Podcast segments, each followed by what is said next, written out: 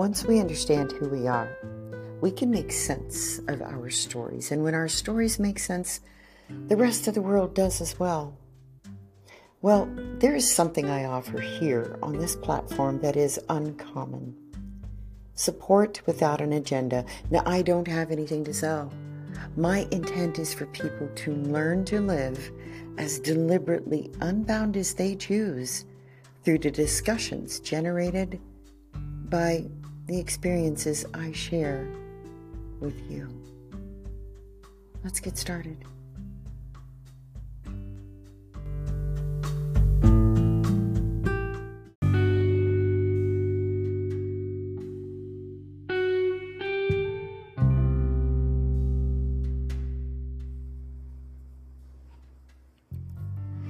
A carelessly timed statement, lack of manners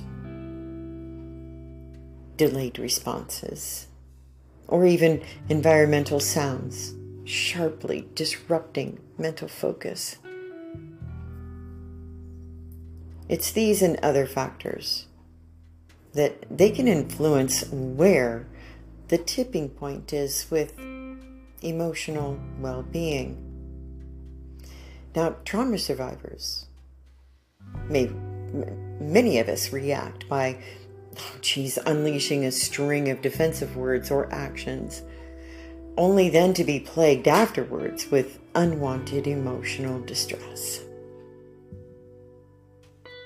There's an unmistakable relationship here between past experiences and present feelings that, with the assistance of a trusted person or persons, can be carefully disassembled, shifted, shaped, and sorted so that the pattern makes sense.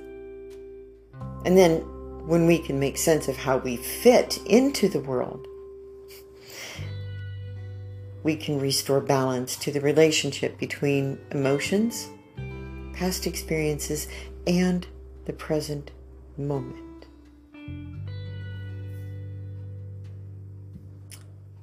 Well, trauma tends to drape us in emotions that can be quite uncomfortable. We might be accustomed to the discomfort of negative thoughts or feelings. However, underneath, many survivors do feel alone,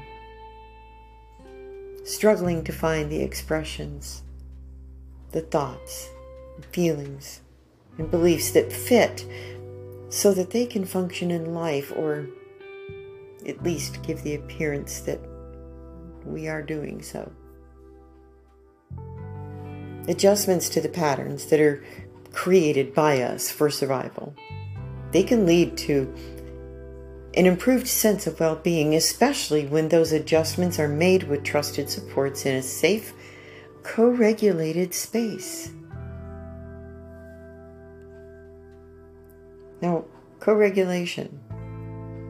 It's about the beautiful art of mutual emotional regulation between individuals, offering a safe haven for exploration. It reaffirms the fundamental truth that our nervous systems are interconnected, and through the presence of another, we can start off on our journey to make sense of our inner world and its intricate relationship with the external. There is undeniable evidence that sharing our burdens with trusted companions eases our pain.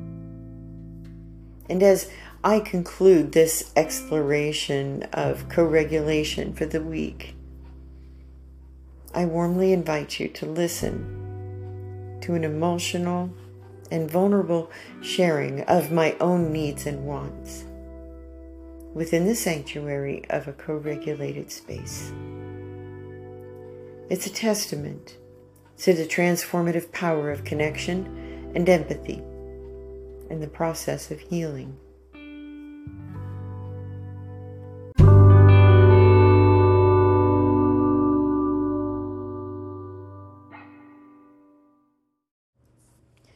Takes a lot of courage to ask for help, especially when you're when you're heavily triggered.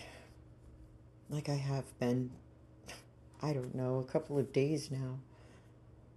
And it, at first, when I was trying to process this trigger, I was thinking that if I asked somebody else for help, that people would have this assumption of me as a survivor that I'm being needy or that I'm just looking for attention, that all survivors just ask for help, whether they need it or not, that we don't really want to take care of ourselves and we just want time to complain and whine and be miserable. Maybe for a small part of the population that could be true, but it isn't for me. I think those thoughts that I was just thinking, those are the things that I think about myself. That I know I don't ask for help. Not because I'm independent, but because I don't want people to see me as broken, to see me as needy. Because I know what happens to things when they're broke. I know what happens to broken people. They disappear.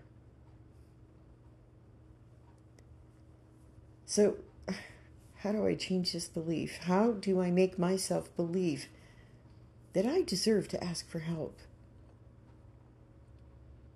Um, my sensible side says I know to start asking myself the question is this true? And depending on my answer, it doesn't matter. I need to find out based on what? What am I basing my answer on? Well, of course, all this is true. These are my thoughts and my feelings. They're real and they're valid. And so only I can answer that question.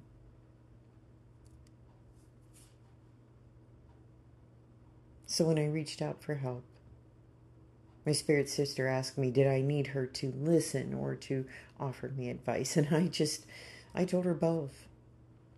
And she shared with me both.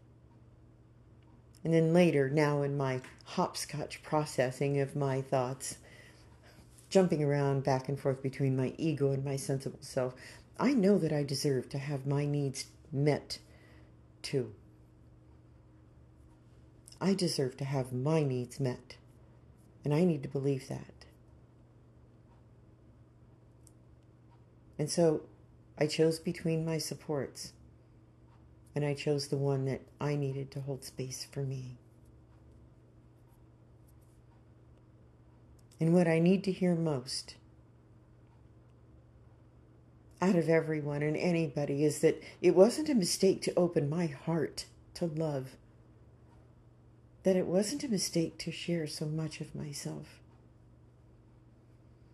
I need to hear that it's okay, that I don't forgive my abusers, especially since I'm the one who has to pick up the mess that they left behind. I want to hear that my feelings are real and that it's okay that I feel these feelings. That what I'm feeling doesn't make me a fraud just because I coach and share with other people how to get through their challenges. It doesn't make me a fraud, it makes me very human. That I'm really struggling today. I need to hear that I didn't ask for this.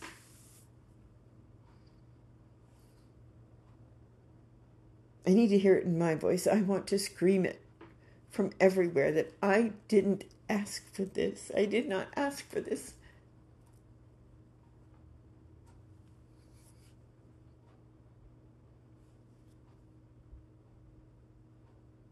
I need to hear I didn't ask for this. I need to hear somebody tell me from their heart that what's in my heart matters to them.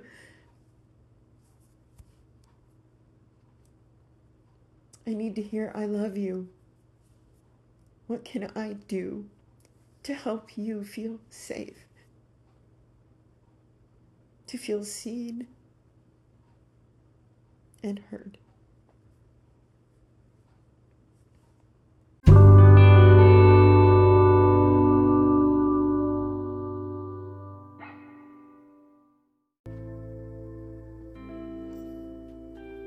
In the evolving landscape of emotional well being, co regulation offers a reminder that we need not face our trauma alone. It's through compassion, understanding, and support of other survivors that we find our way back to emotional balance. And as survivors, as we embrace co regulation, we take a step closer to a world where healing is within reach.